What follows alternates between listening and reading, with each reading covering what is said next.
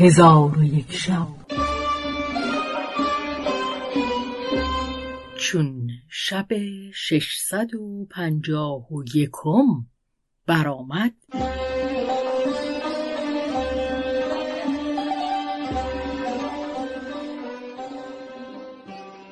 گفت ای ملک جوانبخت چون آن دو افری غریب و سهیم را در نزد مرعش ملک جنیان حاضر آوردند.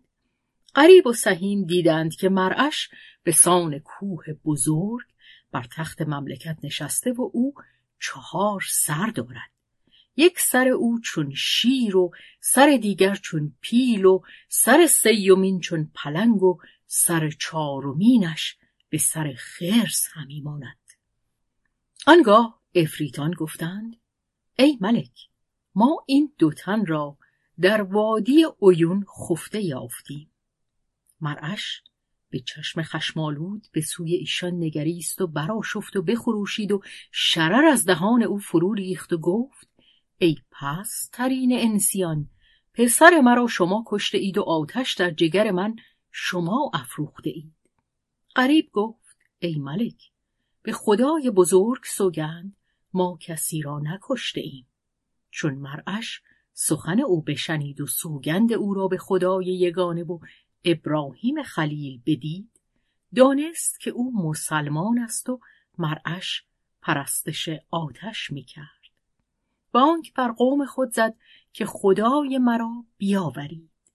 در حال تنور زرین بیاوردند و آتش اندر او بیافروختند و عقاقیر در وی بریختند.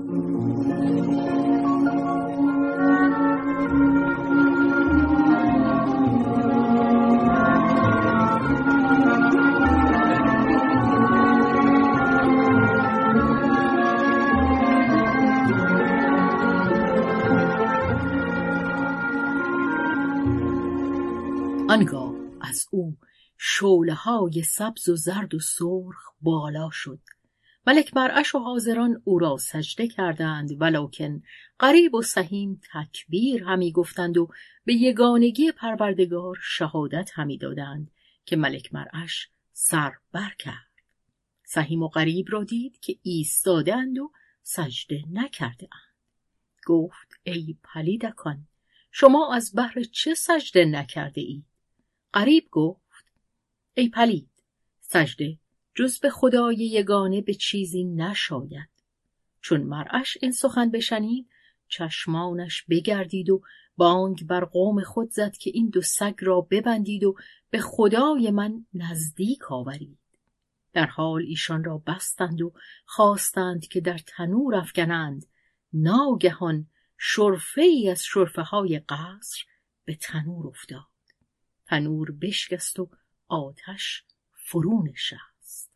قریب آواز به تکبیر بلند کرد و مرعش گفت ای پست ترین آدمیان تو ساحری و به خدای من سحر کردی که این حالت بر وی روی داد.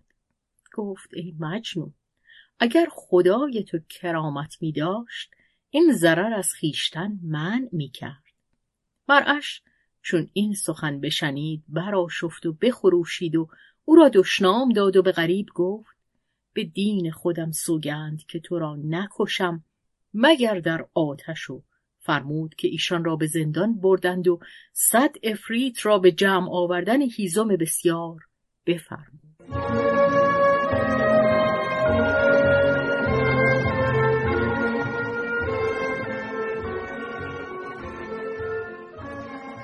چون جمع آوردند گفت که آتش بر وی بزنم. آتش بدان هیزم زدند و تا بامدادان هیزم شعلهور بود. پس از آن مرعش در تختی زرین و مرصع بر پیلی سوار شد و قبایل جن در چپ و راست او بودند. آنگاه قریب و سهیم را حاضر آوردند.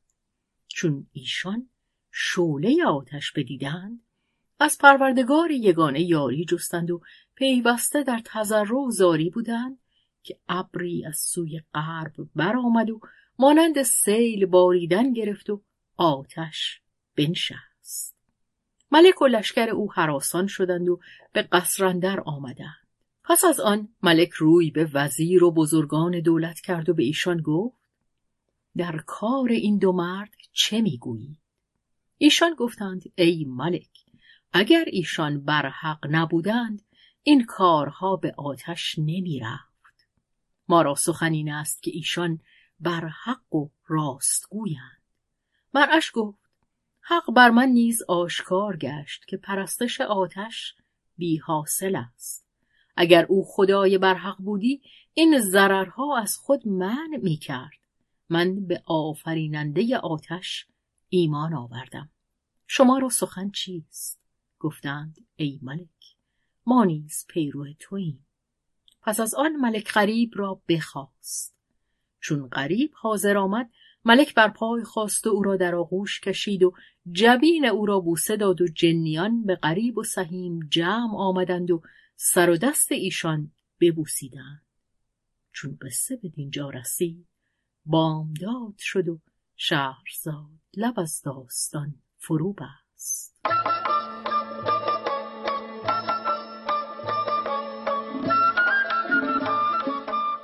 قصه گو شهرزاد فتوهی تنظیم مجتبا میرسمی